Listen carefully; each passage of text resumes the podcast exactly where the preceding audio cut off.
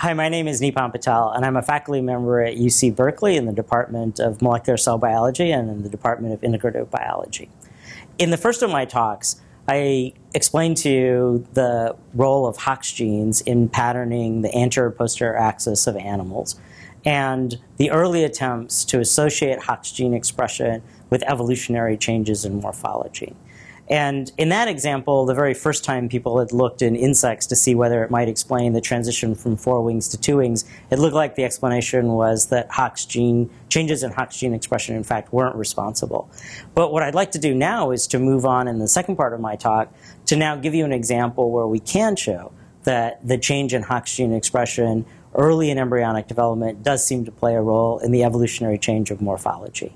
And in this case, I'm going to illustrate this by moving outside of the insects. So insects are one of the largest groups in, in the phylum Arthropoda. Um, but here you're seeing a phylogenetic tree of the arthropods. And so you've got the insects here, and then things like um, chelicerates, which are spiders and, and um, scorpions here, and then you've got the myriapods, which are millipedes and centipedes. But then this other huge clade that you have are crustaceans. So now actually it turns out that crustaceans are paraphyletic, so technically an insect is just a type of terrestrial crustacean. But um, my lab is increasingly began to focus on crustaceans in addressing a number of questions, and I'm going to focus on these questions of the role of Hox genes in body morphology and evolutionary changes. So one of the reasons that um, crustaceans are an excellent group to look at, I mean, first of all, they are reasonably closely related to Drosophila, where we have a really detailed understanding of the molecular and genetic basis for development. So we can actually quickly have candidate genes and some idea of pathways and things to look like when we go into crustaceans. But the other reason is, is that they actually have incredible diversity of their body plans, much more so than insects. So for example, as embryos, insects are all stuck with the same number of segments. But segment number is actually quite variable in crustaceans between different species, and there's even a few species of crustaceans that have variable numbers of segments while they're developing. But again, the overall body morphology, and especially the patterns of appendages, which is what we're really going to focus on, are much more varied in crustaceans than, there are, than they are in insects. And so um, here's an example of a typical crustacean. This is a stomatopod, a side view of a stomatopod. And the thing I want to really point out here is that unlike insects, they have a pair of appendages on every single segment of their body. So starting from the antenna and working their way all the way back. So they don't have appendages just in their head and thorax. They actually have appendages on all of their abdominal segments as well. Okay. And the idea is that they actually have a lot of different appendage morphology, even along the axis of a single individual. So here you're seeing a diagram of the appendages dissected off here in a crayfish. And you're seeing examples of all the different types of appendages that they have.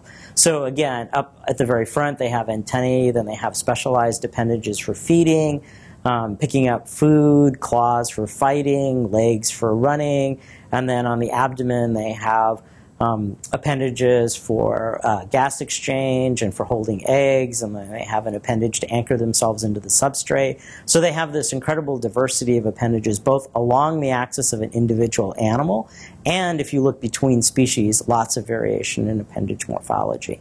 And so some people have likened this to kind of a Swiss Army knife approach to a body plan. So if you think of these different things like the blades and the screwdriver and things like that as different appendages. The idea is that you have actually a lot of tools at your disposal and you put different morphologies of appendages which serve different functions on different segments.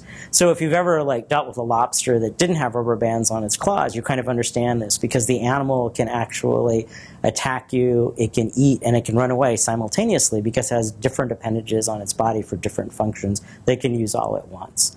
And so what we like to do then is understand um, how you get this variation. And again, crustaceans are great for this because they have incredible variation in appendages between species as well as along the axis. And so I'm illustrating that here with two different examples that are maybe kind of the extremes of appendage specialization in crustaceans.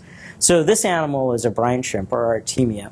And it's a filter feeder, but it has 11 thoracic segments, but those all actually have appendages that all look very similar to one another. And they basically just act like oars as the animal rows through the water.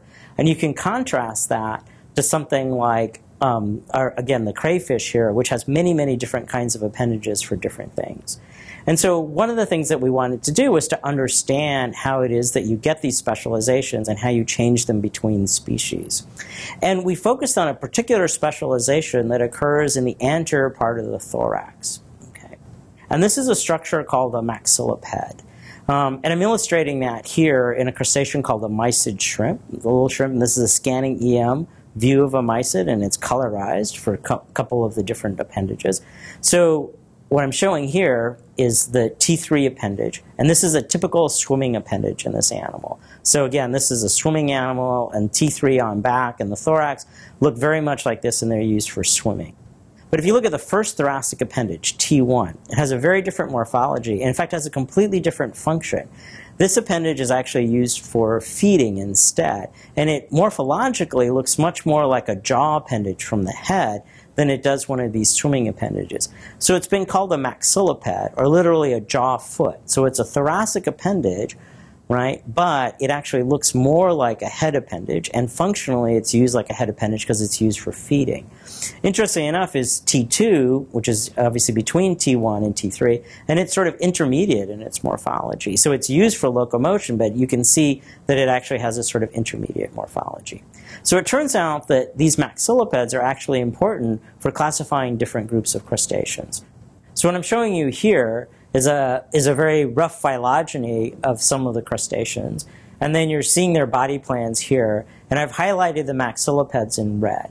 So there are a couple points to make. One is that you can have different numbers of maxillipeds. So I already showed you the example of something like brine shrimp, which doesn't have any maxillipeds and has all locomotory legs across the thorax. And then I showed you the example of the mysid that has one pair of maxillipeds in T1 um, and then locomotory appendages more posterior.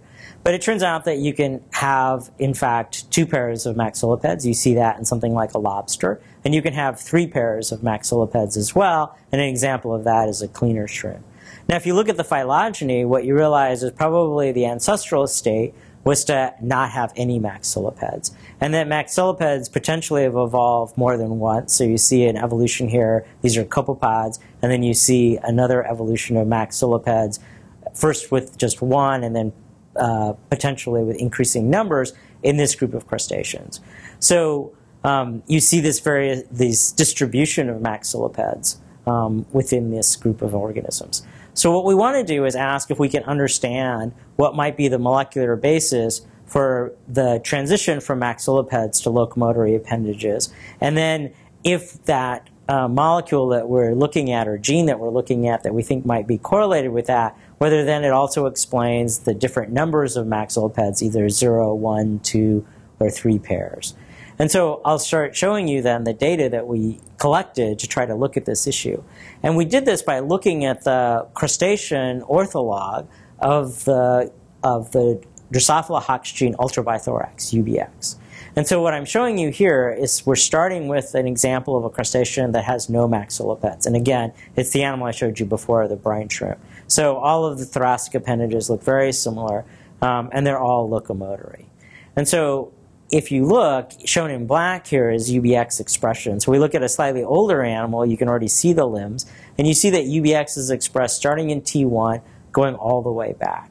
And that expression is actually established even much earlier in embryos before you see the limbs appearing. So in this animal, the black staining is actually a gene called engrail, which is expressed in the posterior part of each segment, and in brown is UBX expression. But it's still the same result, that UBX starts being expressed at T1 along the AP axis and then is expressed from there more posterior. So it's expressed at the transition between the head and the thorax, which is the transition between the feeding appendages and the locomotory appendages. But now let's go to an animal that has a pair of maxillipeds. And again, we'll use the mysid, which I introduced you to before. So remember, in the head, it has these feeding appendages. And then from T2 and T3, these are basically locomotory appendages. We'll get back to the T2 being a little bit intermediate in a minute. Um, and that the maxilliped is on T1. So this appendage is clearly functionally used for feeding, and its morphology is much more like a jaw appendage of the head than it is like one of these locomotory appendages. So what do you see here in terms of UBX expression? So if you focus on the middle panel to start with, what you see is that it expresses from T2 on more posterior. So remember, artemia expression started in T1. So here, relative to artemia, the anterior boundary is shifted posterior one segment. Okay, so that correlates then with that transition of where you go from a maxilliped to a locomotory appendage. And you can see here's an embryo where the UBX staining is in black, and again, it's from T2 on back. And engrail is in brown, which shows you the position of the segments before there's any morphology of the limbs. Now, let's revisit this question of T2, because T2 is intermediate in its morphology. It is functionally a locomotory appendage, but it's got some aspects that look a little bit like a maxilliped and some aspects which look a little bit more like the, the rest of the locomotory limbs. And in fact, it's mosaic in another interesting way. It's the tip of it here, the distal tip, that looks more like the maxilliped, and the more proximal part of the limb looks a little bit more like this T3 locomotory limb. So that's interesting because if you look here, I told you expression starts in T2 and then goes more posterior, but you can see that there's lower expression in T2 relative to T3. So there's this expression level difference that correlates with this intermediate morphology. Furthermore, if you look later in development, so now it's sort of a side view, you're seeing the limbs off going this way, and this dotted line um, indicates the boundary of this T2 limb. And what you see is that at this stage, late in development, T2 is expressing UBX very strongly at its base, and then not at all in more distal regions, which again correlates with the fact that the more distal tip of it looks more like a maxilliped and the more proximal base looks more like T3. So think about this now in terms of what we told you before about the genetics of these Hox genes in flies and mice. So if we compare artemia to this mysid, in artemia, UBX started in T1, and in the mysid, it starts in T3. 2. So that means we've lost expression in T1 in this species. And if you think, again, like I said, back to the genetics in flies or in mice, if we lose Hox gene expression in a segment, um, in this case, the example that we had before of UBX in flies, then that segment takes on the morphology of the segment in front of it. So that means that if we shift UBX back from out of T1 and now the boundaries in T2, that T1 should look more like a head appendage. And that's exactly the definition of the maxilliped. So now this segment, this appendage looks much more like a jaw appendage than it does like a locomotory appendage. So we see this shift in expression that correlates that with this change in the number of maxillipeds. So what if we go to other crustaceans that have different numbers of maxillipeds? So an example of a crustacean that has two pairs of maxillipeds when it hatches is a lobster embryo. So you're seeing here that you've got a big um, claw already on T3, but T2 and T3, which are shown by these white arrowheads here, they just have maxillipeds on them. And so sure enough, when you look at UBX expression in this animal, which is shown here, UBX expression starts in T3 and goes from there back and it's absent from T1 and T2. And those are lacking UBX expression, and again, and the embryo grows up and turns into a hatchling, it has maxillipeds on those segments.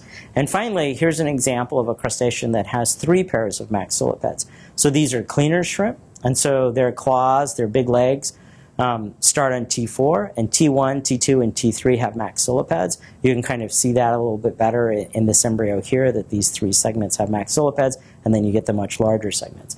Sure enough, if you look at expression of UBX, it actually starts now in T4. So it's shifted three segments back relative to artemia.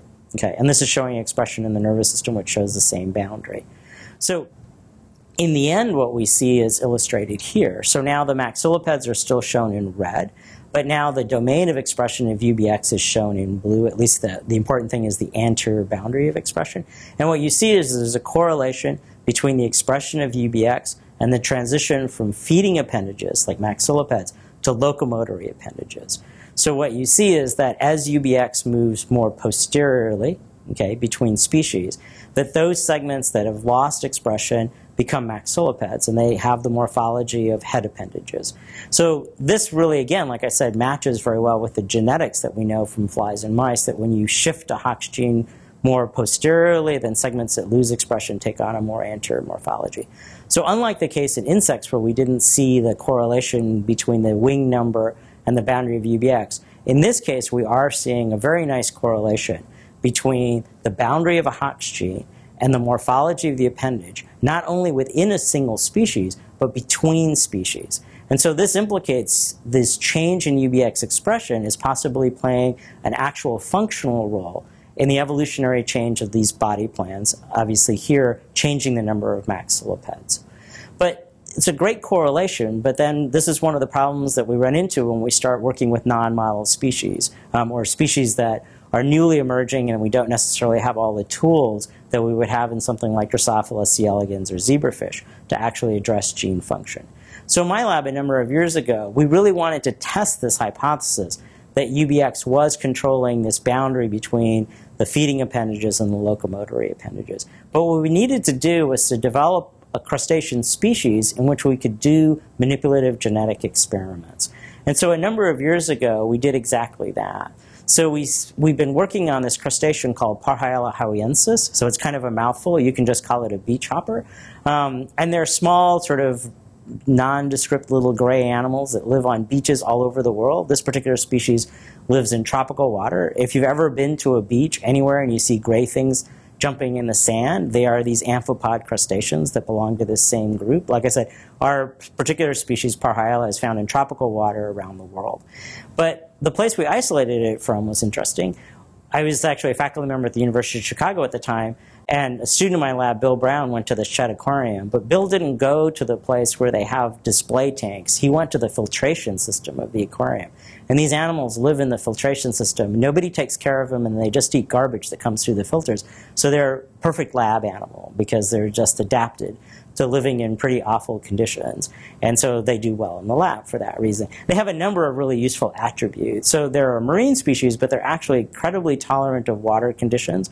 They're very easy to maintain at high density. And as I'll show you in a minute, they have a relatively good generation time. So we can go generation to generation in about seven weeks.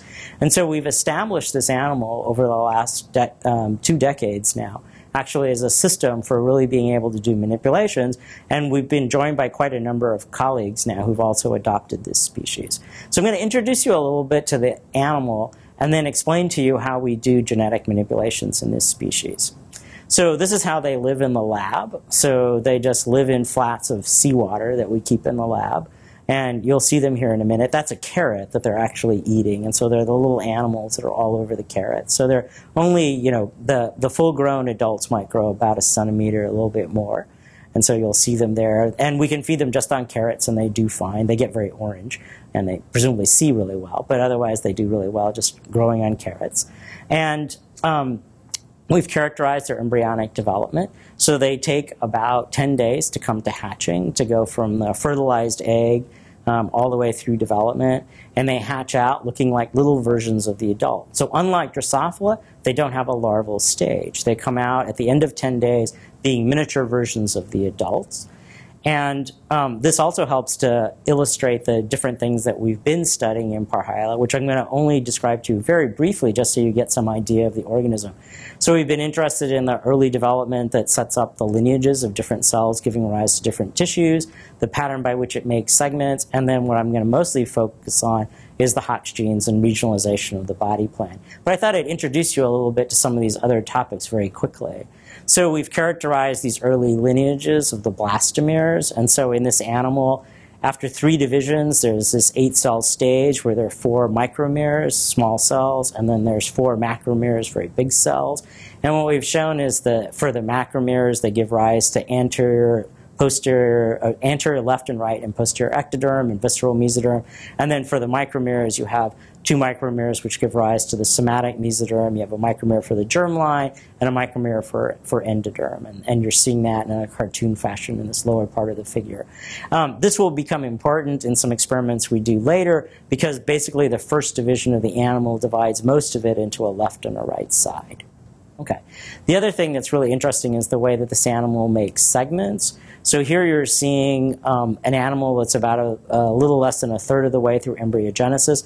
The blue is just staining for DNA in all the cells, and the red is this gene which I've mentioned a couple of times called engrail. And in all arthropods that have been examined, engrail is expressed in the posterior part of the segment. But if you focus on this blow up of part of the embryo, one of the things that you realize is that these lines of cells are incredibly well organized. These are the ones making the segments of the animal. The cells are actually organized into perfect rows and columns. which is remarkable because you don't generally see that level of organization of ectoderm in any arthropod. We understand a little bit about how they generate this organization. So initially you get a sheet of ectoderm in the very early embryo, and then posterior to the head, that sheet begins to almost magically organize itself into rows and columns. And then if you follow any one of these rows, um, shown here, and then you follow what happens in the in the course of the next few hours. That row will undergo two more divisions, but it'll do so in a completely organized anterior posterior direction. So you go from one row to two rows to four rows, and then it's the anterior most edge of those of that of that set of four rows that expresses engrail, and it's this very organized division that maintains that grid, and then you get gene expression that then looks like it's in perfectly organized stripes. Um, and it turns out that you can watch this live in this animal as well. So here's a Parhyale embryo, and what we've done is when it was a one-cell embryo, we injected RNA for a fluorescent red protein that's going to the nucleus, and we've started taping a couple days later. So at this point, the head is oriented up and the future posterior is down, and it's a ventral view and the head curves a little out of focus. These um, brighter cells right in this area are actually the germline. Really bright cells are in the yolk. But what I want you to focus on are all the dimmer cells that are in this region of the embryo right here. And we're going to put this movie into motion. And what you're going to see is that these cells are progressively getting themselves organized into rows and columns starting sort of towards the posterior part of the head and then progressively doing that more and more as you go down the axis of the animal. And then you'll see these waves of mitosis starting to begin in the embryo as well. This is all much easier to see if we go ahead and, and artificially colorize a few rows of cells. So I've colorized a few of the rows here. In this case, it's a, a, row that's blue, red, and green. And now when I put the movie into motion, you'll have a little bit easier time seeing what's going on. So you see progressively these rows get organized going anterior to posterior. But then if we follow any one row, you'll see that this wave of mitosis goes through the row. And so the row's gone from one to two cells, and then this row is going to divide again, and you're eventually going to go to a four row stage. So this embryo we sort of jokingly refer to as sort of a Swiss version of an embryo. It has a very organized way of setting itself up, um, much more so than most arthropods. So, and the cells become so organized that they do something very unusual. They actually become cubes because they're organized into perfect rows and columns, they actually have right angles on them. And so this is something we're very interested in, how this actually plays out in terms of setting up the segments. Um, likewise, the mesoderm has a very organized way of setting itself up. So in this embryo, actually, the head is here and the future posterior is here. And what we've done is we labeled those two micromeres that make the mesoderm, one making the left and the right, with a fluorescent tracer, and now we're starting to image them a couple days later. What happens is some of those mesoderm cells move into the head to make the head mesoderm. But what I want you to pay attention to are these cells here, which are the stem cells that are going to make the rest of the mesoderm. So these are called mesoteloblasts. And what you're going to see is they're going to divide asymmetrically. They're going to keep moving posterior in the embryo. And then they're going to leave behind rows of daughters, which make the segmental mesoderm. So this is going into action here. So you see now that those stem cells keep dividing, moving posterior. They leave behind these small daughters, which are then the mesoderm of that segment. Now, unfortunately, you see suddenly that movie's ruined because the embryo rolls. This is one of the dangers of working um, in Northern California is that actually that was an earthquake, that it hit the lab and they caused the embryo to roll. But nevertheless, hopefully you see that both the mesoderm and the ectoderm have this very highly organized way of setting themselves up. So but now I want to move to the, the main topic, which is really trying to understand this regionalization. So as I said, one of the nice things is, is that when the embryo hatches out, it actually looks like a miniature version of the adult, and it has all of those appendages on it already. So the question we want to answer then is the relationship between UBX and this difference between feeding and locomotory appendages. So Parhyale, this amphipod we're working on, has one pair of maxillipeds, and that's on T1. Okay, and so you can see that this appendage here, and it's called a maxilliped because it has these jaw parts at the base of it, like the other head appendages. And this appendage is actually used for feeding, and it's not used for locomotion. And then going from there posterior, you have segments that don't look like head appendages and are not used for feeding and are primarily locomotory. Though I'll go into more detail about these in the third part of the talk. But for now, the distinction is between the maxilliped and the locomotory limbs and the fact that that correlates with the boundary of UBX expression. So the segments expressing UBX here are shown in blue, and the segments not expressing UBX are shown here. And so just as with every other example I showed you with the crustaceans, that there's a correlation then between that boundary of UBX expression and the transition from feeding type appendages to locomotory type appendages. So the whole point was on working on this animal was not to just get another animal to get correlation, but to now be able to do functional experiments to test the hypothesis that UBX was really controlling that aspect of the body plan. So you can imagine that there are two types of experiments as developmental biologists we might want to do.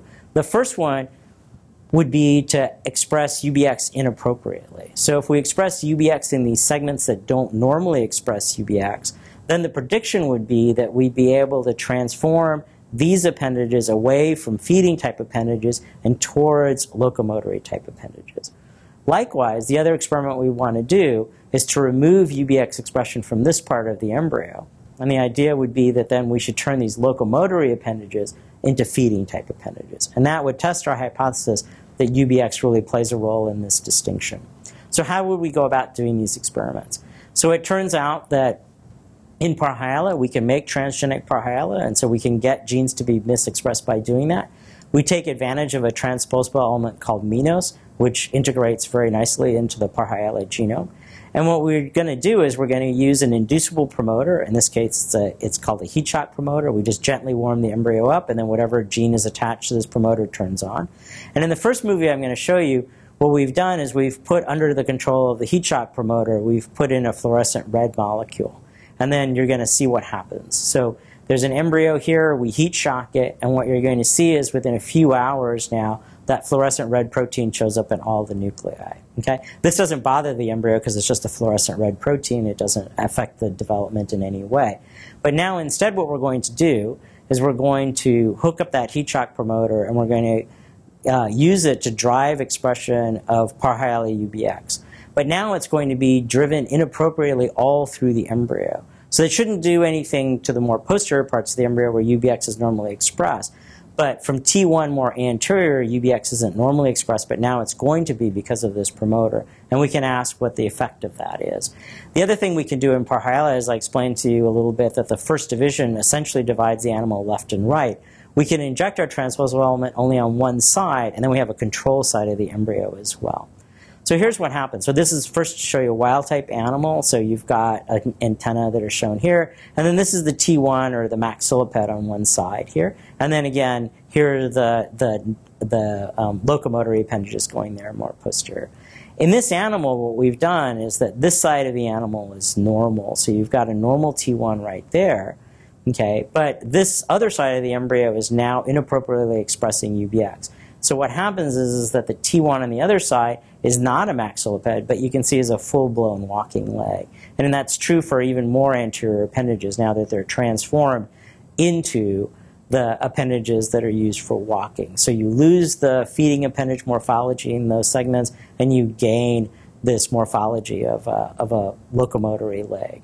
So that shows the gain of function phenotype works. What about if we do a, a lack of or a, a knockdown of gene expression. So the idea then is we should get more maxillipeds. So again, we can do this, and in Parhyale, when we were doing these experiments many years ago, the way we knocked down expression was by RNAi. So we inject double-stranded RNA, and that interferes with um, either the stability and or the translation of the target RNA. So what you're seeing here are wild-type embryos stained for UBX protein. If we inject in the double-stranded RNA for UBX, you can see that we get a knockdown. So rarely does RNAi produce a complete lack of expression, but we get a noticeable reduction in expression. So now what happens? So again, here's the wild type T1 that's a maxilliped, so it's much shorter than a walking leg and it's got these feeding jaw pieces to the base of it. And then here's a typical T2 appendage, which is clearly not a feeding appendage and is this sort of general class of locomotory appendages. Okay, so what happens? So if we knock down UBX and we look at T2 in these knockdown animals, and there's a couple um, examples shown here, and you get you know various ranges of penetrance of the phenotype. But in this more extreme one, I think it's quite obvious that this now doesn't look like a normal T2, and instead what it does is it looks much more like T1, Okay, it's shortened and it has these jaw parts at the base. So it's been transformed from a locomotory type appendage into a maxilliped. So that confirms then in both directions that by gaining expression, we can convert maxillipeds into walking legs, and by losing expression, we can convert walking legs into maxillipeds. So that really um, then confirms our hypothesis that UBX, at least within Parhyale, clearly controls the transition from feeding appendages to locomotory appendages. And that further supports the idea then that when we compare between species and we see different boundaries of UBX, that really then functionally indicates that the change in UBX is really controlling that change in morphology. So that was our first uh, opportunity to really experimentally test the role of UBX and to bolster this hypothesis both about function in development in a particular species and function across evolution in changing that morphology. The thing we don't know is really what's responsible for this shift in expression. And this comes down to sort of two different ideas or general categories that we might think of as to what's responsible for this shift. So the first would be what we call cis-regulatory changes. And that means that the difference in UBX expression between species, let's say between Artemia and a mysid, is due to alterations in the enhancer regions of UBX. So those are those flanking regions that control when and where a gene is expressed. So the difference in expression is actually due to genetic changes, molecular changes in the sequence that are flanking UBX in these regulatory elements. But the other option is, is that the evolutionary changes between species are not actually in the UBX gene or in those regulatory elements of UBX, but instead what they are is in any number of a set of genes that act upstream of UBX to control where and when UBX is expressed. So these could be repressors or activators that are expressed prior to UBX expression and basically control where UBX is expressed. This is an important distinction, though, because this would mean that either way, UBX expression is actually playing a role in this, in this evolutionary change in the numbers of maxillipeds. But in the cis model, it would mean that the actual molecular changes are in those regulatory elements of UBX. And in this trans model, it would mean that the actual molecular changes are in genes not U, are in not in UBX, but instead are in other genes who act to actually regulate UBX expression. Um, and it'll take a lot more experimental analysis to try to answer this question. Um, there are a variety of approaches that can be taken. So, for example, we could try to look at the cis-regulatory regions around UBX between different species and see if that explains it. The other thing we could do is really dissect what the trans regulators of UBX are and see if they're expressed similarly between cr crustacean species or whether they also show changes in expression which would implicate that the changes are upstream of UBX expression. So um, we've gone through then and shown you then what's responsible, we think, for evolutionary changes in that transition from these feeding type appendages that are, you know, are always in the head, but then there can be variable, variable numbers of them in the anterior part of the thorax. Um, and that seems to be uh, changes in UBX expression. But I've got a whole lot of other segments um, to try to explain in, in crustaceans, right, with lots of really, really interesting morphologies and differences between different appendages. So in the next part of the talk, what I'm going to try to do is now take a broader view and try to tell you about our more, much more recent work trying to uncover how the Hox genes actually set up all these other types of appendages and give you some additional examples where, again, changes in Hox gene expression seem to actually explain some of the variation that you have between species of crustaceans. So let me, um, you know, and, and, and the idea will be that we'll be able to understand some of this spectacular variation that we have in the body plan of crustaceans. And I'll end this part by acknowledging the people that have done the work. So there's the group of people that have specifically worked on the UBX um, gene, but I really also want to acknowledge the, the um, incredible people in the lab over the years that have worked on Parhyale, different aspects that have developed it into a model system. Thank you.